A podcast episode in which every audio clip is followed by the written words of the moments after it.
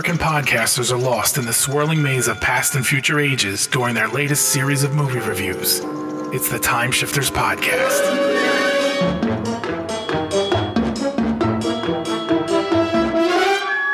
We're going to attempt time travel. Welcome to the Time Shifters Podcast. This show discusses film and television from the long and recent past, as well as the news and events surrounding them. We thank you for tuning in and we would love to hear from you. Follow the link in the show notes to all our social media and contact information, or just email us at timeshifterspodcast at gmail.com. All I'm asking you to do now is to witness a demonstration of the possibility of movement within the fourth dimension. Hey everyone, and welcome back to the Time Shifters podcast. Uh, this is Christopher, and I am here with Tom. Tom, how you been? Good. How are you doing? I'm doing very well, and I'm very excited because we have got a voice on the show who's not been on the show in a very long time and used to be on the show all the time. Please welcome back to the show, Steve. Steve, sir, how have you been? Thank you, thank you, thank you, Chris. I am I am happy to be back. Yes, thank you. I'm so thrilled we were able to find a time when you were able to join us and uh, talk about today's film and other things, and just generally shoot the breeze. It's uh, it's awesome to talk to you again. It has been a while. The, the, the the podcast is doing a little time traveling of its own. Kind of, yeah. We're flipping backward back in time a little bit.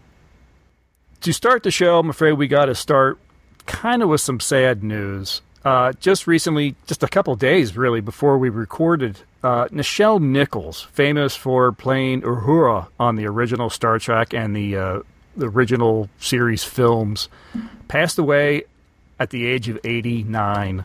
Uh, her son, Kyle Johnson, said in a statement, Last night, my mother, Nichelle Nichols, succumbed to natural causes and passed away. Her light, however, like the ancient galaxies now being seen for the first time, will remain for us and future generations to enjoy, learn from, and draw inspiration. Hers was a life well lived, and as such, a model for us all. And I don't know if anything could sum up her life more than her was a hers was a life well lived. That woman was absolutely amazing. Uh, she Absolutely. was a singer, a dancer, an actress, a writer, producer, director, uh, wow. and as I pointed out on the one time I got to meet her and talk to her, she worked with NASA as a recruiter uh, yep. for uh, for minority and female uh, astronauts. Just an amazing woman. I mean, I, I always marvel at the story about how she met Dr. King and yeah. mentioned to him how she deeply wanted to be able to march with him and he just went back to her and said you you're already marching for us you're you are showing the world where we should be so yeah and the most famous uh, her interaction with king was that she was she was going to leave the show yeah. i think after the first season she was like uh, this isn't working for me i'm going to go strike out maybe do some broadway and he's like, You can't. You have no idea how important it is for black children to see you on that television screen every week. And and talked her into staying and you know, thank goodness that he did. I even recently read a snippet from Whoopi Goldberg where she actually recalls seeing um, Nichelle Nichols on the show back when it was on and running in to tell her mother that there there's a woman that looks like her and she's not a maid. Yeah. Yeah, I mean, that meant everything to her. Oh yeah, I'm absolutely. So, it was incredible. She was in the command structure. I mean, there was right. an episode fourth or two in, where she was in command of the Enterprise. Yes, she was fourth in command. And uh, Steve and I both had the fortunate, just the luck yes. to actually meet her and talk with her at length. And it will always be one of the greatest moments in this whole podcast life that I've that I've led is meeting Nichelle yeah. Nichols. Talk, talk about a flashback to the past. That was a very long time ago, but yeah, we we did have an opportunity to talk with her, and um, I don't remember if you were with us at the time, but our friend, my friend, our friend John and I were uh, in the in the green room where the celebrities at the at the convention would hang out and Nichelle walked into the room and it was like royalty had walked into that room. It was it was absolutely I mean, and not just because, you know, she was, you know, Uhura. It was that the woman just had this air of grace and and composure around her and, and just the absolute sweetest person that you could ever want to meet. Really just a kind individual. At least that was my impressions of her. I recently went back and uh, looked at the post where I have it in the interview archive. I have the audio interview with her, and there was a great little story told by uh, the founder of the old pod of the old uh, website, John. He was saying that she walked into the green room and she just sat down on the couch and started talking to him as if they were old friends. Just yeah, that was just awesome. her way, and she told the story how uh, her her flight to Denver, she was really concerned about it being a smooth flight because she didn't like turbulence, and the flight ended up being really, it, it went fine, and so she wanted to thank the pilot and so she was able to go up and you know just thank you for the the smooth ride and everything. And he's like, "Oh, you're welcome, Commander." she she thought that was really sweet. oh, that's awesome.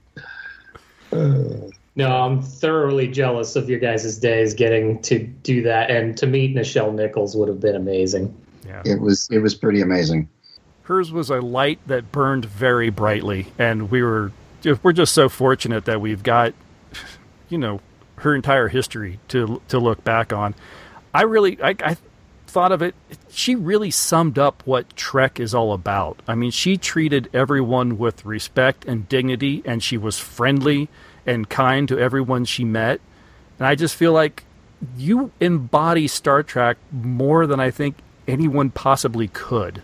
Yeah, I agree. Yeah, it's kind of the point of the whole thing. Yes, is to be the best version of yourself that you can be.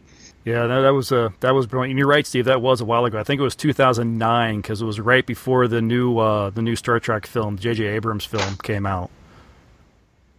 Yeah, you're right. It was. Yeah, and again, you talk about her just being this this embodiment of Star Trek. I just, you know, I did a lot of the behind at that point in our in our podcast. I did a lot of behind the scenes stuff, and so I got to see a lot of the interview, all of the interviews actually that she gave to the people who were there at that convention that year, and um, she every, everybody she just treated like they were the a, a, wonderful i mean how many times has this woman had to sit through and tell these same stories? And every person she just treated like a, just a, a wonderful gem. I mean it was it was really quite it was really quite something to see yeah i think she was probably a little pleased because i know uh, i know dave and barry asked her about her time with duke ellington which is probably not yeah. something that typically gets asked at a sci-fi convention.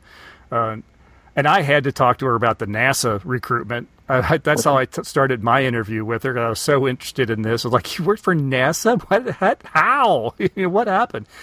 She was just delighted to talk with us, and that just made it so much fun. And I can remember that day in that interview in my head without even having to go back and listen to it. I can kind of remember it and remember I could tell you what she was wearing. I could tell you, you know, it, it's just fantastic. She was great. You were not starstruck at all. no, not at all.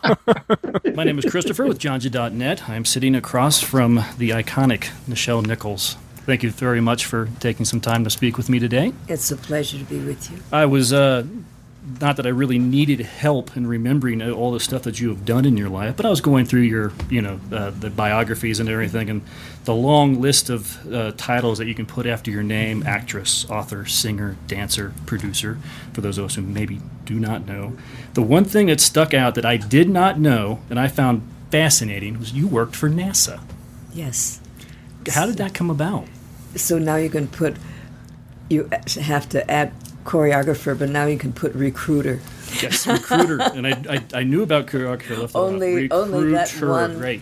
Only that one historic moment in my life did I even deign to go out where no man or woman has gone before in my position, and and uh, knock on doors of, of qualified people who become astronauts, scientists, mm-hmm. and engineers, and and uh, say, NASA needs you. And they mm-hmm. said, You're crazy. NASA's had six recruitment drives and they don't want any black people, minority people, or women. And I said, Yes, they do. They mean it. And now, and I've signed on to do that. And if you, with the highest qualifications that you have, and want to be an astronaut and don't do it, then I do fail. And right. if I bring them you and I don't bring and they don't, I'm going after the highest qualified people. Mm-hmm. And if they don't, I've promised NASA that I would file a class action suit and, on them and they wish they'd never met me. and would go before Congress. And uh, NASA said, I'll stand with you. That's excellent, and you did it for quite a uh, quite a while too. I took a year off my uh, career, mm-hmm. and for the uh, last eight months of the recruitment drive, I did Radio Blitz TV. I took t- took them down to Good Morning America, and I went to every university I could fit in that had um, a strong physical science uh, department, mm-hmm. And um, and I brought them in.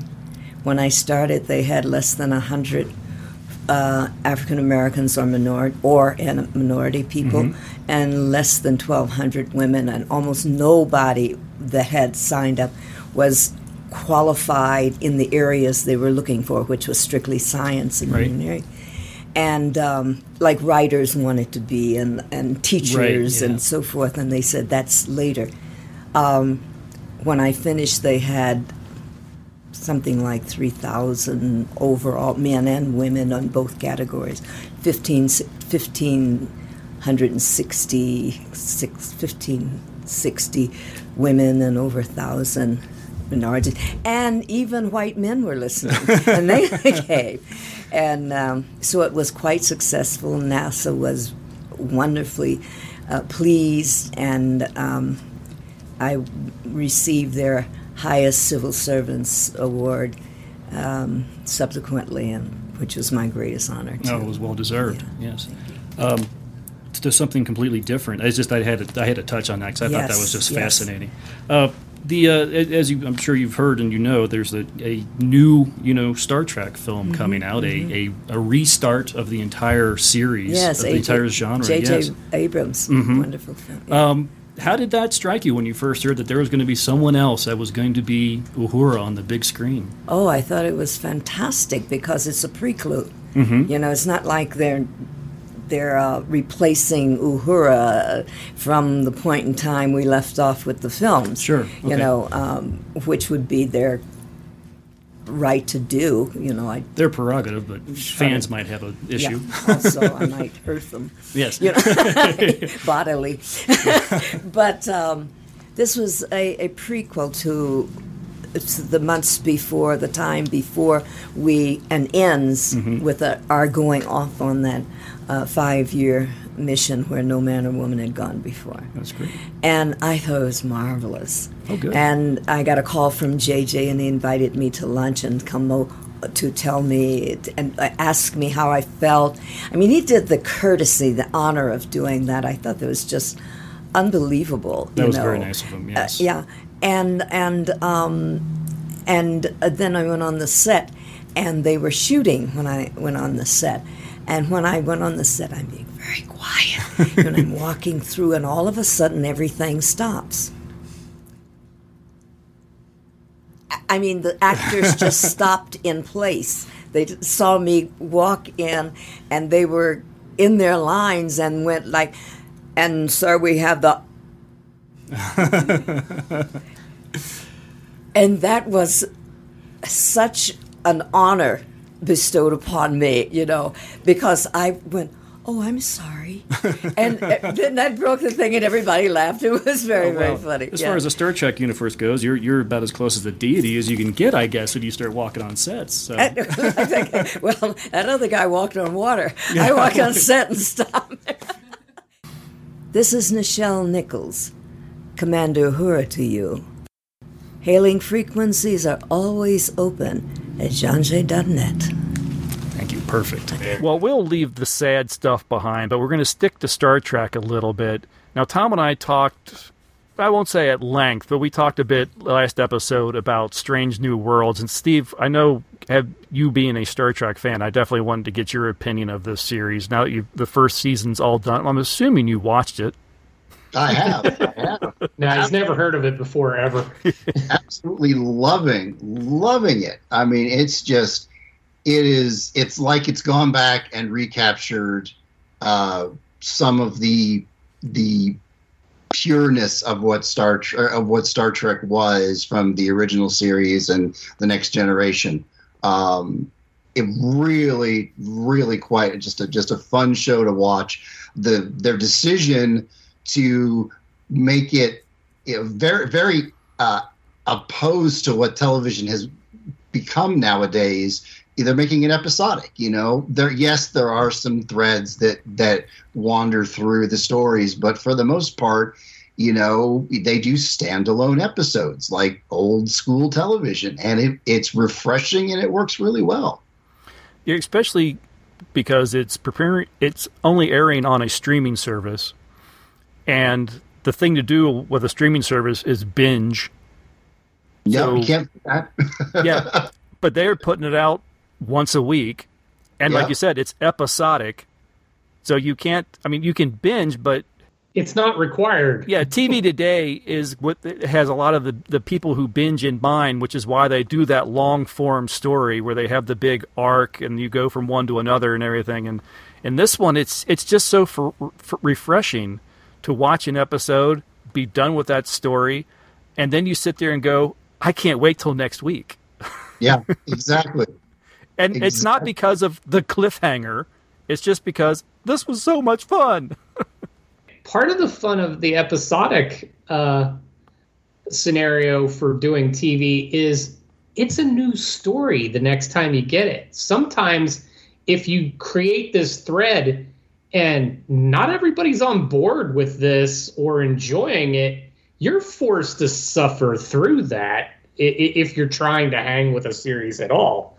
Yeah. With it being contained short stories, you, you know, if this one didn't quite didn't hit home for you, there's hope for the next one. I mean, we've all lived through the the 90s versions of Star Trek with with TNG and Deep Space Nine and Voyager, where you could rely on that whole idea that you know if you didn't like this episode, you you got a shot at do, liking the next one, and and that's great. That that was fun, and it's missing from a lot of television these days. Yeah, and and that has given the the producers of Strange New World the opportunity to i mean we had an episode this season that was flat out horror you know we yeah. had an episode that was fantasy you know we had we had some some really deep thought episodes with some you know some some some really deep uh, deep concepts. They've been able to like explore all over the place which again reminds me of you know the original series and and how it was able to explore all over the place. Yeah. I've really enjoyed too how quickly um, this particular team and cast and crew have all just gelled like right away.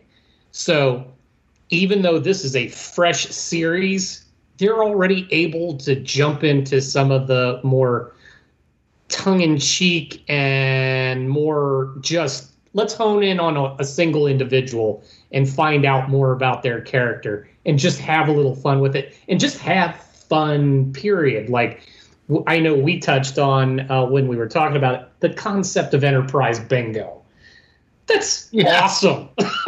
The notion that if you're to get assigned to the enterprise there's a list of things that you can do to, to be considered truly part of the crew. I yeah. love that. Actually they steal that straight out of the navy too. There's all sorts of hazing stuff that goes on in the navy. Um, so that that was awesome to see them actually do that okay I, so i have to ask you steve so tom and i yes. have talked about this what yes. do you think of the ship What do you think of the the reimagined Enterprise? I I am pretty mostly okay with it. It is it is a mostly faithful reinterpretation of what we what um, it's a modern interpretation of what what this 1960s sets would have looked like. I think maybe there's a little too much lights and neon going on, um, but it's I I think it's actually a, a pretty decent uh, interpretation of it. I have a little bit of trouble with you know the captain having a fireplace and a and a and a, and a dining set, servers for for twenty in his in his quarters, um, but you yeah, know prerogative. but yeah, I I actually think it's it is a a decent reimagining of of what that ship would look like. Yeah. All right. I mean, he, yeah. I mean, that's he, the correct answer, by the way. Well, unlike Christopher's interpretation. Oh no, no. Was well, I'm thinking back to like the end, like the the I think it was called Relics actually, the the Next Generation episode where uh, yeah. we have Scotty on board and he he he had, calls up the Enterprise from uh, on the holodeck. It's just I just think that would kind of, in some ways, I think that if we saw if if that was where this these stories were set, I think it would kind of break the fourth wall. I think it would just kind of hard to be believe believe that that after all that we've seen before in the next generation and DS9 and Voyager and Discovery, um, I think it would just be hard to believe that yeah, that's a spaceship, you know. So um, yeah, I think I think they have done a, a, a fantastic, fantastic job. You're certainly not giving the technological advances in plywood in the 24th century much credit, but. uh, uh, I actually, uh, a friend of mine uh, just recently got access to Paramount Plus because I'm cheap and didn't pay for it. Um, but uh, in getting to watch a little bit of that, if you watch Strange New Worlds through Paramount Plus, you get all the little extras that uh, that have been shot. A lot of them are available online, at any rate. But one of them I saw was with uh, Wil Wheaton did a little snippet for upcoming season where they've created another um, set that they're going to do. It, it's going to be um, essentially this this Enterprise bar there, there's a, going to be a, a, gathering place, not just the uh, the uh, um, cafeteria space that they had, which looked way better in this than it did in the original series. But but uh, the, they've created this other space, and one of the touches, and you mentioned the fireplace. Um, while I don't know the the the thought process, but behind having open flame fireplace on board a ship in space, but uh, it was a very that was a very 60s style um, fireplace that he has in his uh, quarters. In the new set that they're working on, the the chairs that are sitting at the tables are all the original style 60s chairs that were originally on the bridge because oh, sure. those pla- those just those plastic form chairs that, yeah. that they had those are now going to be down in this uh, other space and they're just seating for the tables. In fact um, they were having a conversation in on um, the original series. They just took the same chair and then they they hooked a few different things up to them to make it look a little more official like it belonged on a bridge. But in this case they took them raw. They just said that is beautiful. It looks just like we want it, and it'll make you think of that space. It's a it's a it's a chair. Yeah. That's yes, but but the it, the notion that in this version they still steal 60s style to add to the ship to get get you that linkage. Yeah. Um, back to the original series. I like that. Those touches are awesome. And, and speaking right. of that, um, um, I mean, was the the that the callback to the the uh, Balance of Terror episode? I mean, wasn't that absolutely amazing? Yeah, I was. I think my face was sore from smiling through by the time that episode was finished. And and um, God, I'm blanking on his name, but the the captain that they've cast as as Anson uh, Mount. Yeah, it, he they could not have done a better job in casting. Absolutely, he, you know, you can you can go back and watch, uh, you know, the the failed or maybe not failed the the the unaired pilot from uh, the original Star Trek and watch uh, Jeffrey Hunter, and boy, does uh, uh, this new guy really he really gets it. Well, he he looks like the man too. I was just going to say uh, they could actually do like a Jeffrey uh, Jeffrey Hunter uh, uh biopic and cast Anson Mount.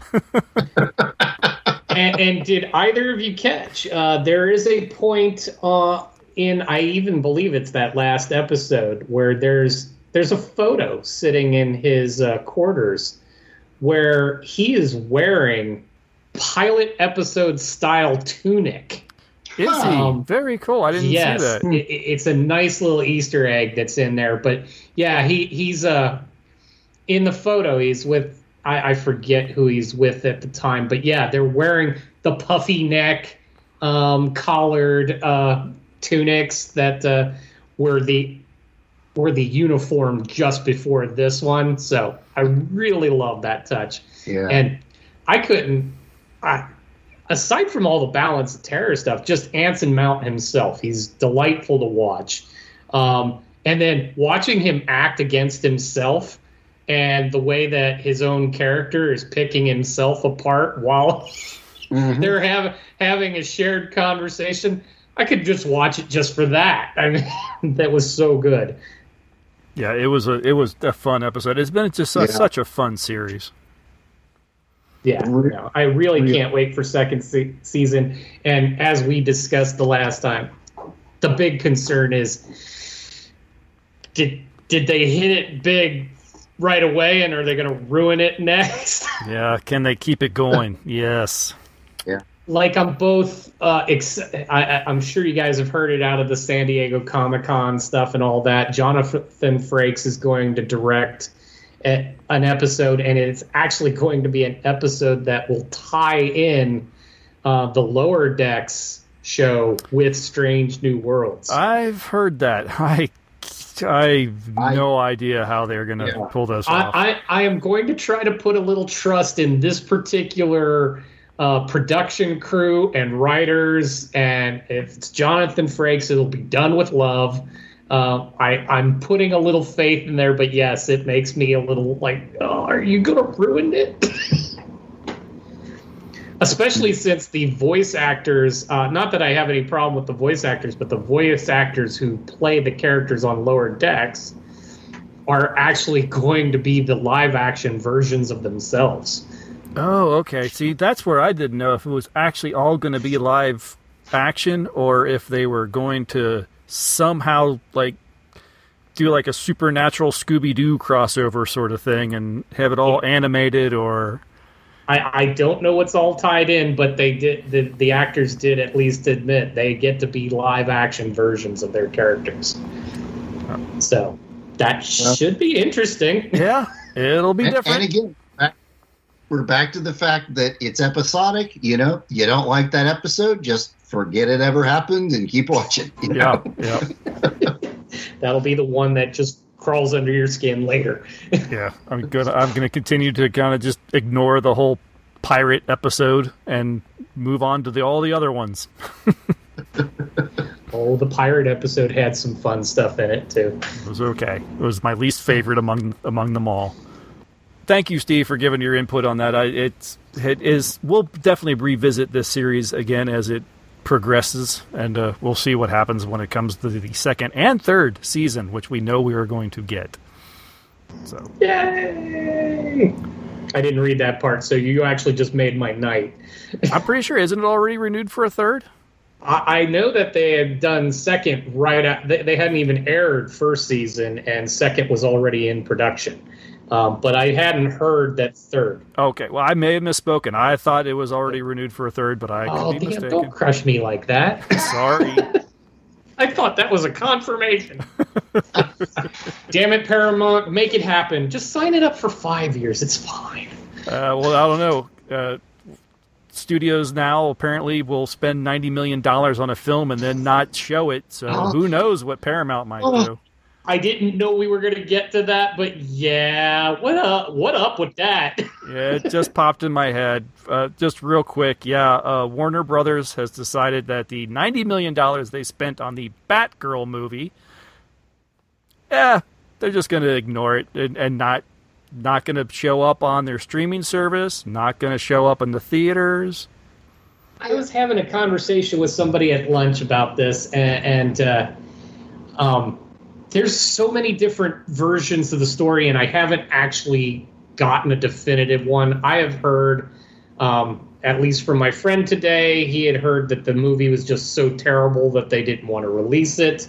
That doesn't sound like DC at all. They don't seem to mind releasing anything else. Um, yeah, as someone else, a friend of mine was like, "Wait, we had to suffer two releases of Morbius, but they won't release Batgirl." there, there's that. Um, and then I had actually heard that somewhere in the merger with Discovery, uh, that they were looking for cost savings related to this, and if they just yeah. shelve this entire movie, they can write off the ninety yeah. million. Which I've heard of that stuff happening, but yeah, well, you would think this wouldn't be the property to do that with. Yeah, yeah that, think... that story, yeah, that I heard most recently uh, was that the the the guy who's in charge now, and I'm not, I don't remember names, and not not wasn't expecting to talk about this, but uh, the guy who's in charge now of the joined company is known for being an axeman and for cutting ruthlessly. So it doesn't. Hearing that, it doesn't surprise me that he would that he would particularly you know when these when these mergers happen you know the people there's no they have no skin in the game to keep going with the projects that somebody else at that other company did. So it's not unusual but yeah my, I guess we'll never get to see what it was. Yeah we shall we shall see. I commented on a post somewhere in one of the socials like wouldn't it be interesting if this was just like a marketing ploy to make everyone really want to see it? And if so i'm in Well, yeah, because I mean, when, once you start doing something like this to a property, that just drives up demand for it. Like, we didn't know what we wanted it, but now you took it away. Now I really want it. Right. Well, maybe it'll leak. Maybe it'll quote unquote leak, leak. out to the public. Yeah. Is it going to leak out to the public like the original Fantastic Four film did? yeah. The, the, one back from what was it, the 80s, 90s? The only good Fantastic Four yeah. film to date? as sad as that is. All right. Well, I, yeah, I don't want to go any further down that rabbit rabbit hole. So we will go ahead and take a break, and then uh, when we come back, we are going to talk about 1981's Time Bandits.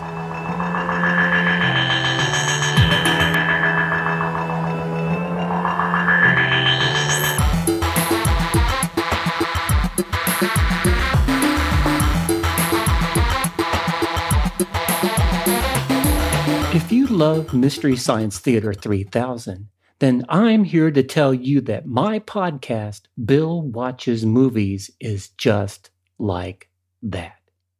Well, except that there's no robots or mad scientists.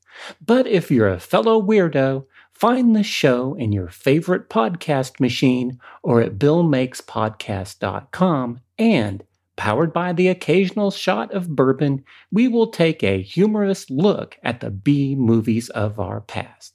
Again, that's Bill Watches Movies. Bourbon not included. Remember my voice? I do trailers. All kinds of trailers. 23, take two. One day they'll put me in a film, a proper full length job. Until then, I'm just stuck with this sort of stuff. Go and see this. Don't miss that. The most terrifying thing you ever saw is coming to babysit for you tonight. All right, cut it there. Look, just read what's on the script, will you? What? The script. Other way up. Ah. Ready? Yes, yes. You flock to see brief encounters for the special Close. event. Huh? Close encounters. Close Encounters, the film. Oh, I never saw it. And forget that film. We're on about our film. Time Bandits. The what? Time Bandits, the one you are supposed to be promoting. Remember? You flocked to see Close Encounters for the special effects. You went to Superman to see a man fly. You went to Star Wars for the droids. You went. now what? What's page two, man? It's under page one. See? Oh, dear. You went to Star Wars for the droids. Time Bandits can offer you much, much more. It's not the special effects, or flying men, or droids, which makes Time Bandits a unique cinematique. Cin- uh, Cinematic! You know, pertaining to the cinema. Cinematic experience, it's the makeup. Yes, folks, you've never seen anything like it. Men made up to look like monsters. Monsters made up to look like men. Look-alike men made up to look different. Different men made up to look alike. No expense has been pared, spared on the pan stick, the pan stick. No expense has been spared flying in the world's greatest makeup man. Just a minute, just a minute. What about the plot? The what? The plot. What the film is about. Well, I haven't seen it, have I? Haven't seen it?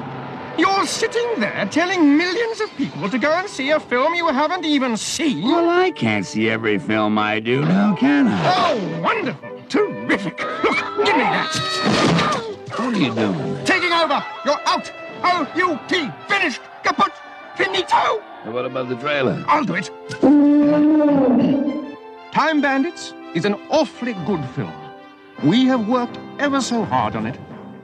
It's a tremendous adventure story. We like it, and we're pretty sure you will. What's wrong with it? It's direct, punchy, honest. Honest. Honest. Modest. What's that got to do with it? Time Bandits is a British fantasy adventure film co written, produced, and directed by Terry Gilliam, with appearances by Sean Connery, John Cleese, Shelley Duvall, Katherine Helmond, Ian Holm, Michael Palin, Peter Vaughan, and David Warner.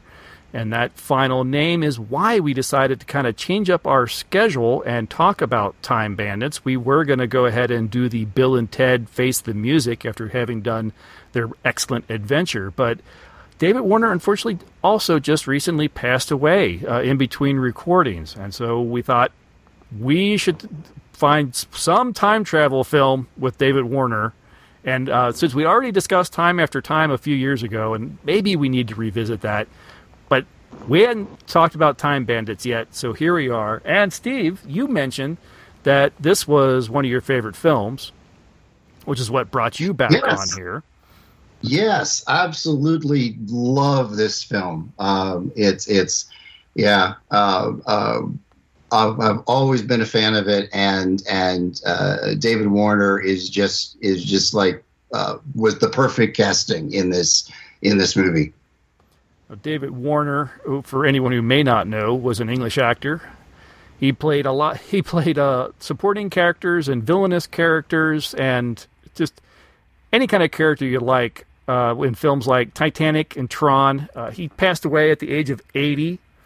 He apparently died from a cancer-related illness, according to his family, that they uh, issued in a statement. There was a uh, great quote from um, David Warner when in an interview with the AV Club.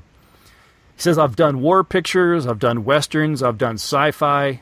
I mean, I wasn't in Harry Potter, and I wasn't in Lord of the Rings, and I haven't been in Game of Thrones. So there are those big ones that I haven't managed to do, but that's showbiz. And you know, I think I've still done okay." oh, that's great.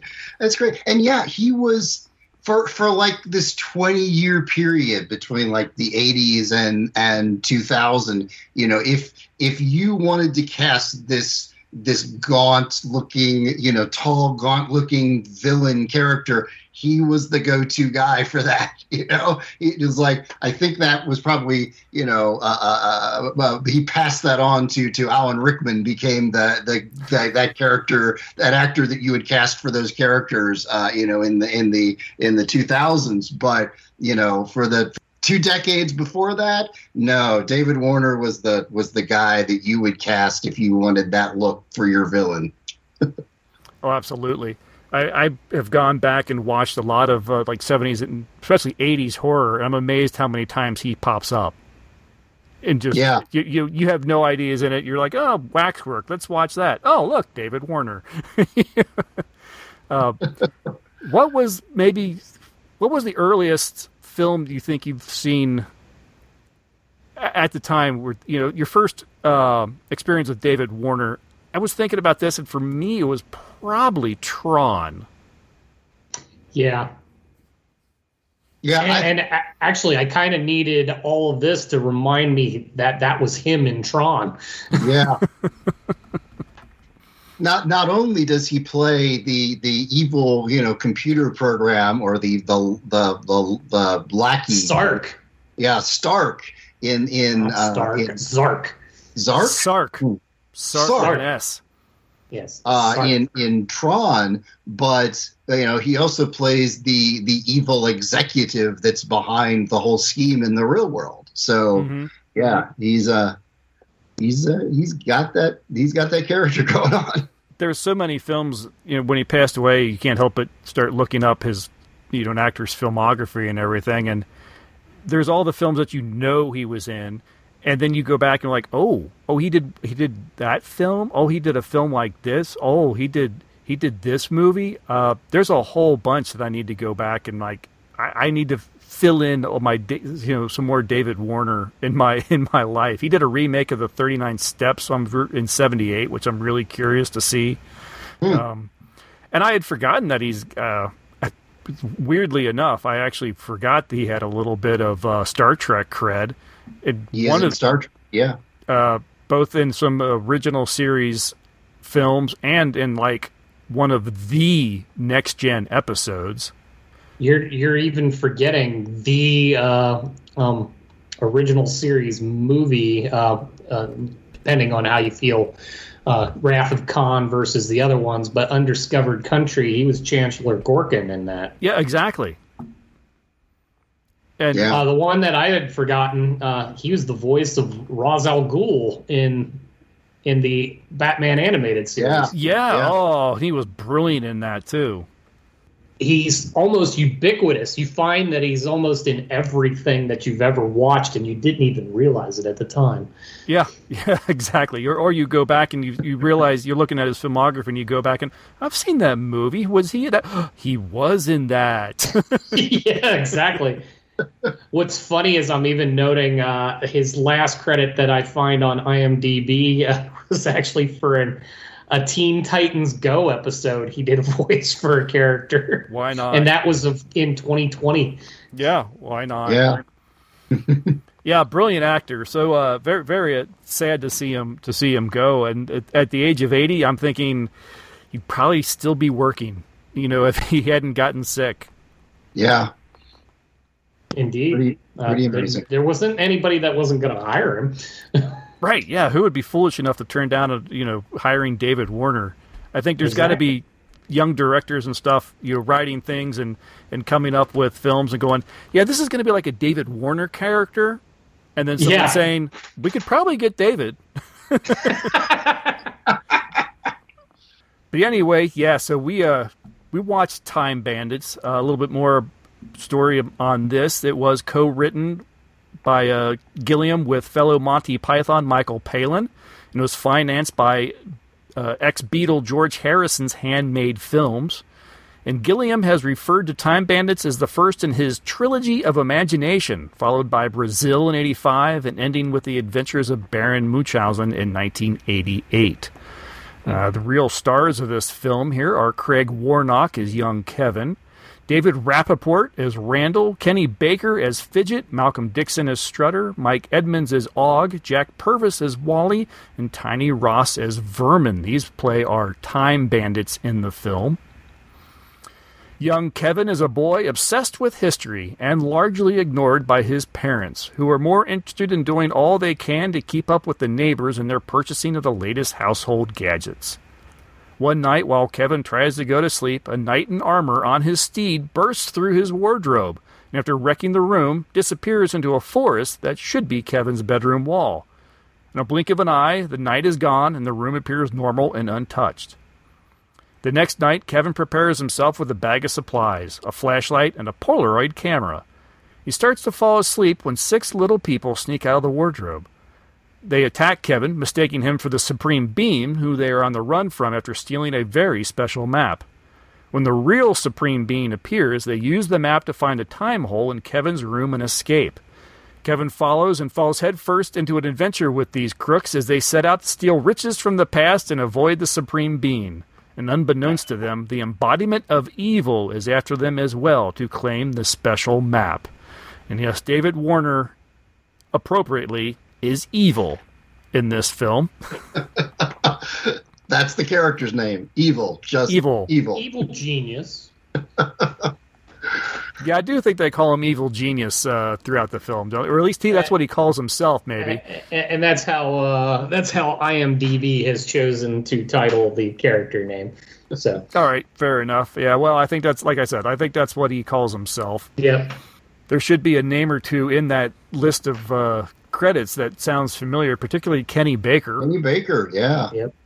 Who uh, very famously was R two D two and all the just about all, if not all, the Star Wars that R2 appeared. Yeah. So let's talk about history of the film. Now, like I said earlier, Steve, you said this was one of your favorite films. Uh, yeah. Was this something you, you saw back in the day in 81, or did you catch up with it later? I, I saw it pretty close to 81. I, I remember uh, going over to my aunt's place, and my uncle had set up what for the the days of the early '80s would have been the home theater system with the you know uh, 65 60 inch or 65 inch projection screen television that was you know five feet deep. And right. and uh Jeez. and the surround sound and and i remember watching it on on video and uh it was yeah it was it was pretty fun and amazing. So yeah no i did not see it in theater. Boy would it be fun to see in theater. Um, but I did see it on, on you know the '80s equivalent of the home of the home theater. Nice, Tom. What about yourself? This one feels like something, and I know I haven't watched this since I was a kid. So this would have been probably something on Channel 19 when it uh, showed up on one of the weekend matinees or something like that. That's the only way I seem to recall this film. It's actually kind of stunning. Um, I know I had seen it, but watching it again, it was like, I really don't remember a whole lot of this film. Uh, I, in fact, actually, I was rather amused because since we just did Bill and Ted's Excellent Adventure, I was extra amused that uh, as soon as I'm watching a, another time travel related film, that Napoleon made such a prominent appear, appearance in this one as well as it did as he did in uh, Bill and Ted's. Yeah, except this one he has a golden hand, which is why he hides it under his coat. we we discover. yes, but he's almost as equally amusing in this one as he was in Bill and Yes, Ted's. very true. Who knew Napoleon was funny? I have to admit, watching this film, I don't think prior to this I've seen this all the way through before. I knew scenes, I recognized moments, I recognized scenes within the film. I don't think I've ever actually watched this all the way through before. So this may be technically a first time watch.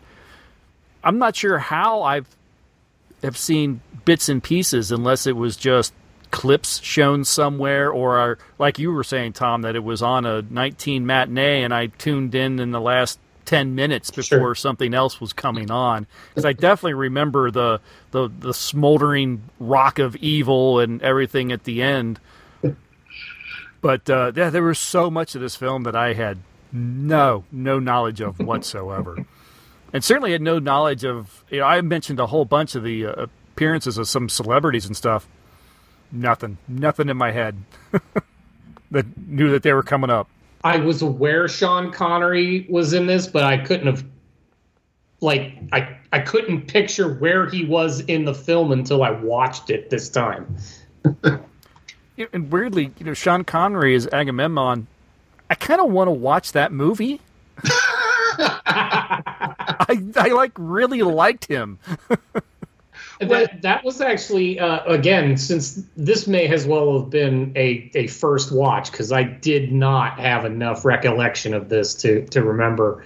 Um, the Agamemnon section of it, where also our our hero, he's he, he wants to stay there. This is the ideal life for him. He has somebody that cares about him. He he's uh, he's about to be the son of a king. Uh, he he will want for nothing and get to uh, get raised in this uh, in this particular time, and then he's stolen away from it by those by our bandits. And I'm like, this is kind of awful at this point. yeah, no, absolutely. Yeah. yeah. This this dream turns into a nightmare. Yeah. I, I remember I, when when they wrote the script for this, they they put in the script that you know Agamemnon removes his helmet and is someone that looks like Sean Connery, and as part of the, as part of the production, they're like, why don't we ask? And sure enough, he said yes. Someone that looks like Sean Connery or Sean Connery, you know. Turns out he'll do pretty much anything anyway. But yeah, they, they they probably said, "Hey, look, you did Zardoz. You can do Time Bandits." oh God, you give me PTSD over Zardoz. That awful, awful film it was no surprise to see uh, some of the other Monty Pythons show up. Uh, yes. John Cleese, of course, as Robin Hood, which definitely a version of Robin Hood we'd not seen before. that was hilarious. And Michael Palin making a couple uh, cameo appearances uh, along with Shelley Duvall. Shelley Duvall is such an interesting looking actress. she is unique. I can't help but think, you know, when they did Popeye in castor as Olive Oyl, it's kind of oh, like oh, that was. This is why you exist. there are some, much like Patrick Stewart was born to be Professor Xavier. You know, there are some actors that are just born for a particular role. Yes. I, I, don't know if it's particularly flattering to her that that Olive Oyl. Was, Sorry, like no, uh, you're not wrong. there was one or two that popped up that surprised me. Uh, one, I I kind of recognized her and I thought, "Is that who I think it is?" And I had to look up. Katherine Helmond appears. She's a like Mrs. Ogre. Yes. Oh yeah, yeah. Uh, apparently, she was cast because Terry Gilliam really liked her in Soap, which she was appearing in at the time. I knew her um, from. I wasn't she also in Who's the Boss? Yes. Was she yes. not Mona in Who's the Boss? Yeah, she's Mona. Yeah, that's where I recognize her fun. That's like, what is she doing here? she had such an interesting character for as brief as she was in the, yeah. the film. That she's this wife of this ogre and apparently his witch for more for lack of a better term because she's just constantly making concoctions to to to keep keep all of his various ailments at bay.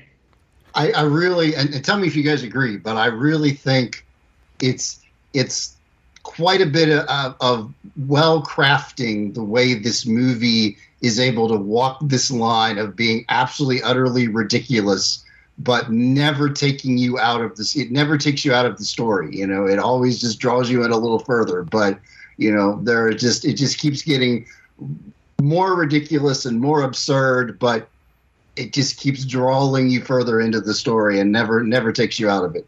Mostly, I think there are times where, and because we've got Terry Gilliam at the helm, and because we have John Cleese and Michael Palin popping up. There are times where I feel like I feel like I'm watching a Monty Python sketch. Yeah. Okay. Time. Fair enough. And, and, to that point, I felt like we were moving from sketch to sketch to sketch. There might as well have been the the typical Monty Python um, little animated sequence between each of the things. Yes. And, and, and unfortunately, moving from the various points in history and all that, they started to play essentially exactly the same way. The the same elements would be there. There there'd be some little conflict. They'd figure out how to get their treasure. They'd get out of there. They'd lose their treasure, and we'd start rinse and repeat. That that was kind of the scenario that kind of kept going through it. Um, where I like, and, and I want to ask you, Steve. Uh, yeah, because you you you love this film. I do. Take us through the love. Like, what what are the elements for you that make this uh, a such a fond memory for you? I just, and I, and then, then I'll, I'll I'll poo all over it later. Yeah. yeah. This sounds like a setup, Steve. Don't do it. this movie was actually my introduction to Terry Gilliam and and the Monty Python, and I'd never seen any of that before. So that was that was pretty mind blowing. I, I really loved the idea of the of the chase through time and and uh, you know when the when the supreme being shows up you know those transitions between those those sketches right? When the supreme being shows up you know return the map you know and uh, those were those were those were fun. Um, and then the turn you know and of course you know typical of terry gilliam turns the whole thing on its head by the by the end of the story. Um, I just, yeah, it just, just very fond memories of, of, of, this film. And I think you know, the casting was fun, the the story was fun. Yeah. So, what do you think, Tom? um, I think uh, for this one, uh, well, the minute I finished watching it, I go, "Well, that was weird," uh, and, uh, and, I was prepared. Uh, I, I, know Terry Gilliam's work, so I, I was prepared for the weirdness. Um, I don't think it's great. Uh, it, it's kind kind of a mess through some of it, but what I enjoy in this film is more the meta level uh, of it all. Yes. Um, yes. The, the the notion of did this happen, it, or is this just this kid's dream? And then you get those little touches um, where no, it's not a dream. He has some physical evidence that this has happened but I mean, no one will believe anything related to it. And but the the whole notion that this is just God tinkering with um, the world, trying to just work out the kinks in, in, in what he's done throughout time and space, and, and that yeah, you know, uh, he's got these little minions that do this, and he set them all up to do this this time banded thing like somehow it was their idea to go do it and it's totally not. Um but then when fixed, you get to yeah. the end and the kid is he, the supreme being is essentially saying the kid's insignificant. I don't really care what happens to him. And you're like yeah that'd probably be god. That sounds about right. But but by the time you get to the ending i have to admit i'm a little unsatisfied with the ending because we've defeated evil, although we're apparently we're going to work on evil because we've taken away the parts. Uh, so he's he's going to have another crack at evil at some point. But what's left of evil kills the kid's parents. Um, Sean Connery makes an appearance again as a firefighter at the end of the film after putting out his house. He winks at the kid as he's leaving, but they leave the kid. Yeah, there's there's no resolution there. There's none whatsoever. There's this kid, and I'm assuming that has more to do with the whole meta thing, anyways. The whole there there's kind of this weird sense that um, there's a thing going on in the universe that we are just not really privy to it is rolling whether we want it to or not. And essentially, our life is insignificant in comparison to all of that, which is what we're saying with the kid is like, you know what? His parents are dead. The fire department's left him behind. His buddies and the supreme being have taken off. He's there to stand in the wreckage of his life. And that's how life works. that sounds just like Terry Gilliam. Yeah. You know, the, the thing that, that Chris mentioned uh, at the beginning of this, you know, that, that uh, Gilliam considers this part of his fantasy trilogy. Trilogy of Imagination. Yeah. There, uh, trilogy of Imagination. Thank you. We've got Baron Munchausen, we've got this movie, and we've got um, Brazil. Brazil. Brazil. Thank you. And we've got Brazil. All of those movies, we can't trust the story that we're being told you know maybe we're hearing maybe we're hearing the right story. Maybe it's all being made up you know? We we just we just can't trust the story we're being told. So like like you asked tom did this really happen? Well i love that psychological aspect. And, and, and yeah. i love the little tidbits. The, the thing uh, that this movie is really good with is all of its sets. Like yes. yeah i mean you live in that world. You are yeah. immersed in it, and, and the kid's bedroom is is amazing because if you blink, you'll miss half of it. But everything that he experiences is set out in his room in some sort of play. Yeah. Uh, whether it's Legos built to look like uh, something that happened, or he's got little scenes of. Uh, of people battling one another, or there's a picture on the wall of the horse that ran through his uh, yep. his bedroom. Yep. That whole notion uh, is reality real.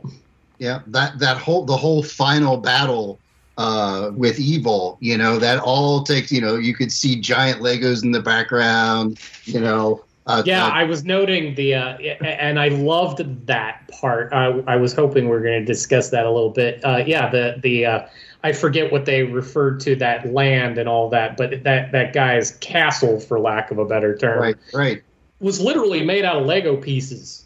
Yeah, yep, and and stuff that shows, you know, the the the cowboys show up, you know, and the and the tanks that shows up, things you'd expect to find on a kid's floor, you know, in a kid's bedroom, you know.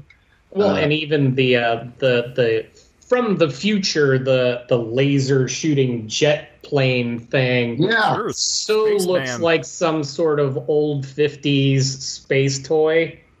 Yeah, yeah. So, so I, I was kind of really digging that whole. Uh, like I said, you, you have to take this out of its parts. Like if you're just going to try to watch it as a comedy, I don't know that that works. If you're trying to watch it as a science fiction kind of thing, that doesn't entirely work. No. it, it is very complicated, um, and there's you got to be inside um, Terry Gilliam's head to really kind of understand what just happened. Whether or not it was a dream or really happened, I almost feel like this story isn't so much that it's a dream that's happening, but this is like a, a visual representation of a story that ele- that an 11 year old would make up you know, something for school or he wants to tell his parents a story or something like that. And he would tell and and then you get to the end and and and then there was cowboys and, and they had and they brought a tank and right. Yeah and a rocket ship yeah. Yeah exactly. And, and, you know what? I'm actually I, I had thought about that a lot since i watched it is the notion of the first time i had ever seen this whether i watched it in its entirety or not i was a kid I was the age roughly of the kid that was in in the movie. So from that perspective, this thing is probably the greatest thing since sliced bread because this is my head laid out in movie mm-hmm. form. And then watching it again as a 49 year old, and I'm going, well, that's just weird. I'm like, I'm like, clearly I have lost a touch of my childhood uh, in, in some of that because yeah, I can't. My my head is not in that same space these days, but I think it's very much written from a child's perspective. I've read somewhere that Terry Gilliam, you know, we we are talking about the as they're visiting the different points of history and everything, and obviously there is like some giant inaccuracies. but he actually said that it was written at with an 11 year old's view of, of history. history. And I, I, I think you can take that a little further, and that's where I was saying that this entire story could be taken from the view of an 11 year old's imagination. Yeah. I, I don't think we're really meant to believe that any of this is real or a dream. This is just this is a kid telling a story to somebody. Hmm. and this and this is how it ends. And that's just and I could see it. I could see an 11 year old telling the story, and then and then they're fighting evil, and they do this and this and this, and then then he wakes up, and it, it maybe it was like a dream, and and then his parents get blown up. You know, it, it, the end. You've read stories like this. You see these these uh, articles and, and stuff on uh, online and whatever about papers turned in by some sixth grader or something like that yeah. that the teachers talk about, and these are this the, the, this is that kind of story. This is the kid's book report where he kind of read the book and then went off on a tangent. There's a lot of this movie that I liked. Uh, as you said, the set, the the the whole design of the thing is amazing. There there wasn't a moment that I didn't like watching it. Uh, some of the acting is fantastic. You know, David Warner is evil, and it, it's he's does evil with that sort of um, tongue in cheek. He's, he's shooting guys with his his fingertip lasers and stuff, and the one guy he he shoots by accident and sorry, um, he's brilliant. Uh, I, I get a kick out of you know this is 1981 filmed in Britain, and I'm getting a kick out of picking out all these actors that I've seen in classic Doctor Who. Um, there's so many little elements of this film that I really enjoy. But overall, did I like the movie? And that's where I'm like, I, I guess. you know, I do do all those parts equal a whole for me, and I'm I'm not sure it does. Hmm. And I wonder if I was like Steve, if I had watched this when I was younger, before seeing anything like Monty Python, before seeing any of the Flying Circus, before seeing the Holy Grail, would I have a different view on this film? Well, and as I understand it from some of the stuff that I looked up, it, it, it's supposed to be clear that this is not a Monty Python film. It's not intended to be such. Just because there's more than their fair share of, of people from it, it's not intended to be a Monty Python property. Right, and I understand that, yeah. but right, but you have that other experience. I yeah, I can't help but look at it and view it almost at least as a Monty Python property. Oh, I know, because I mean it's colored throughout it, whether he intended to or not. It shares way too much in common yeah. with Monty Python.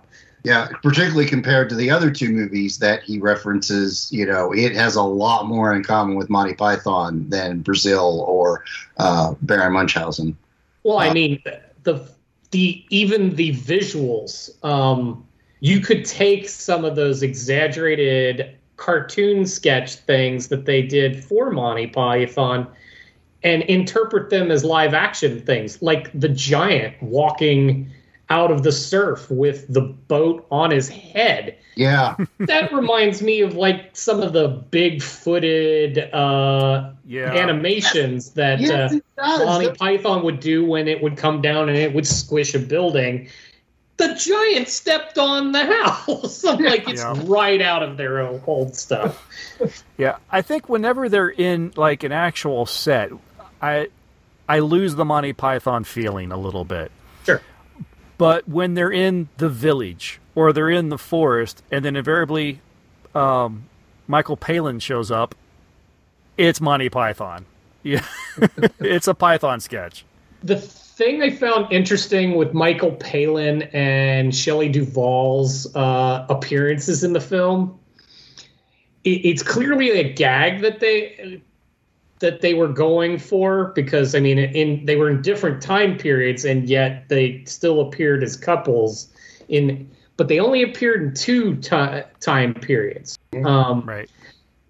I think there's like a rule of threes whenever you're doing a gag like that. They needed to show up at least one more time for it to be completely a gag. Twice, it's just not quite right. Yeah, it, it's a little bit like someone trying to tell a joke and they don't quite land the uh, punchline. Exactly, and yeah.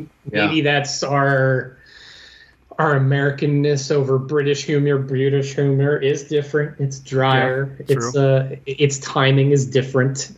So I, I, will concede that it might be hysterical there and not so much here, but or maybe Gilliam sat there and well, yeah, yeah, two's okay, but if we do it three times, then people will really think this is a Monty Python film. Could be. no, the weirdness of the film doesn't surprise me. Like I, Tom, you said it, it's coming out of Gilliam. It was uh, financed through George Harrison. You, you you know what you're expecting as soon as you read those names. you know you kind of know what you're there could be some psychedelic uh, products that were involved. Very possibly, yes. In the in the uh, creation or production uh, or both. Yeah, yeah, yeah. For me, this one is a definitely just the um, the parts rather than the whole. Uh, mm-hmm. there is just so much that I like, but just overall, it's not one that it's not one I'm really going to share. You know, I'm not, it's not one that I'm like, oh, Ben, you know, you got to see this. I just watched this movie the other night, and you're gonna. This is so much fun. You know, it, that's that's not this movie for me. So sorry, Steve. You're completely wrong. no, I think it's. No, a, I no, think no. it is a matter of uh, of perspective and just when you were first introduced to this to this film. I, I feel that way with a lot of films uh, that came out in uh, like the 80s, whether you saw it when you were a child versus if you watched it for the first time as an adult. I will never be a fan of like Goonies, but there are tons of people my age mm-hmm. that love that movie. And I can't help but think you saw it when you were a kid. That ingrained that love. And even if you mm-hmm. watch it now, you still love it. But if you, like myself, didn't watch it when you were younger, and you watch it now, sorry, that film doesn't work. yeah, so I'm actually kind of curious if we sat down a bunch of 11 year olds in front of Time Bandits, would this in, would this ingrain on them? Because uh, it, it, does. It feels like a, it, it's entirely written and made for children. And I'm not saying that in a negative at all. It is written like it's a child's mind. Mm-hmm. Mm-hmm. And I really think that was the point. I think what Chris has been on about with the whole this is how a kid tells a story based off of his limited experience and trying to learn the things that we teach them in school. This was an interpretation of, of that with a lot of adventure and imagination uh, to match the trilogy of imagination. Um, so I can see that. Uh, actually, I am not familiar with the third mer- movie. I am familiar with Time Bandits and Brazil. I'd be curious. Um, is, has anyone wa- uh, what what is it? Doctor Munchausen? Is that what that? Uh, either of you seen that? Yep. I again, that is one where I think I have seen bits and pieces. I know I've not seen it all the way through. I only saw it uh, relatively recently. I'd have to go back and and refresh my memory on it, but uh, only saw it relatively recently for the first time. And uh, again, it's it's a Monty Python story. It's a you know sure. but where I'm going with this is uh, I have seen Time Bandits. I have seen Brazil. I, if Dr. Munchausen is the third. Baron. Baron. Baron Munchausen. Sorry. Um, seriously, I'm, i have not seen or heard of the property before at all. So, um, uh, I forgive me. I, I, don't watch everything in existence, not yet at least. Um, so, since this is about imagination, Brazil is very much set in a 30 year old's kind of life. There's a lot of that whole there's that workaday grind kind of thing that plays through there, and the stuff that happens that takes you out of it. Um, So I'm wondering if this is a, a trip through people's imaginations through their cycle of life. Um, Possibly. So that that now I'm actually kind of curious to go watch the other two. Yeah, you know that's a really great point because I'm thinking of Baron Munchausen. I'm almost thinking that that's like you know is that like your midlife crisis film? Yeah, midlife or maybe kind of early onset of the golden years, uh, yep. 60s. Trying to reclaim, kind kind of going off, trying to reclaim the, the glory of your younger days and that all. That I don't thing? know the thrust of it, so I kind of I am now kind of Jones to go see the other two films yeah. to see if my theory is on on par because I haven't read anything I, I think that's a pretty good theory. Yeah. Yeah. Because okay. Brazil is definitely that uh, 30 middle level career bureaucrat, you know, fantasizing what life would, how much better life would be if thus and such happened, you know? So absolutely. I, I and that bell that just went off is an indicator that I did get the answer right.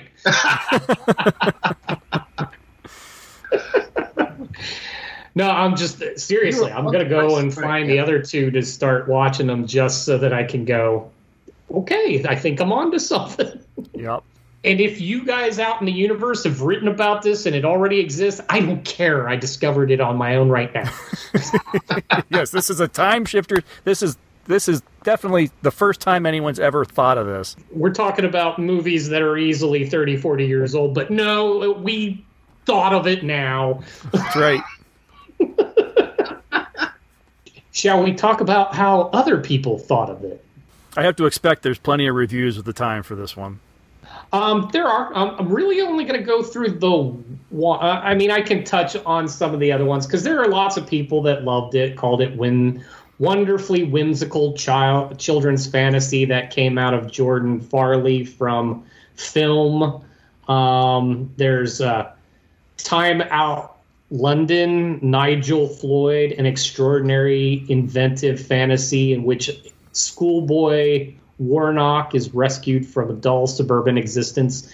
There's lots of that kind of praise going on, but I actually really liked what Roger Ebert had to say about this. And I think this is going to hit for you, particular Chris, after the conversation we just had. Just going to read his first paragraph from this. Uh, he says, first reactions while viewing Time Bandits, it's amazingly well produced. The historic locations are jammed with character and detail. This is the only live action movie I've seen that literally looks like pages out of Heavy Metal magazine, with kings and swordsmen and wide eyed little boys and fearsome beasts. But the movie's repetitive, monotonous in the midst of all this activity. Basically, it's just a kid and six dwarves racing breathlessly through one set piece after another, shouting at one another. I walked out of the screening in an unsettled state of mind. When the lights go up, I'm usually fairly certain whether or not I've seen a good movie. But my reaction to Time Bandits was ambiguous. I had great admiration for what was physically placed on the screen. This movie is worth seeing just to watch. But I was disappointed by the breathless way the dramatic scenes were handled and by a breakneck pace that undermined the most important elements of comedy, which is timing.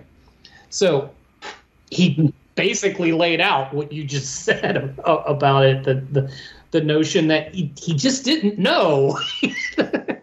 There's lots to like, and there was lots to not like.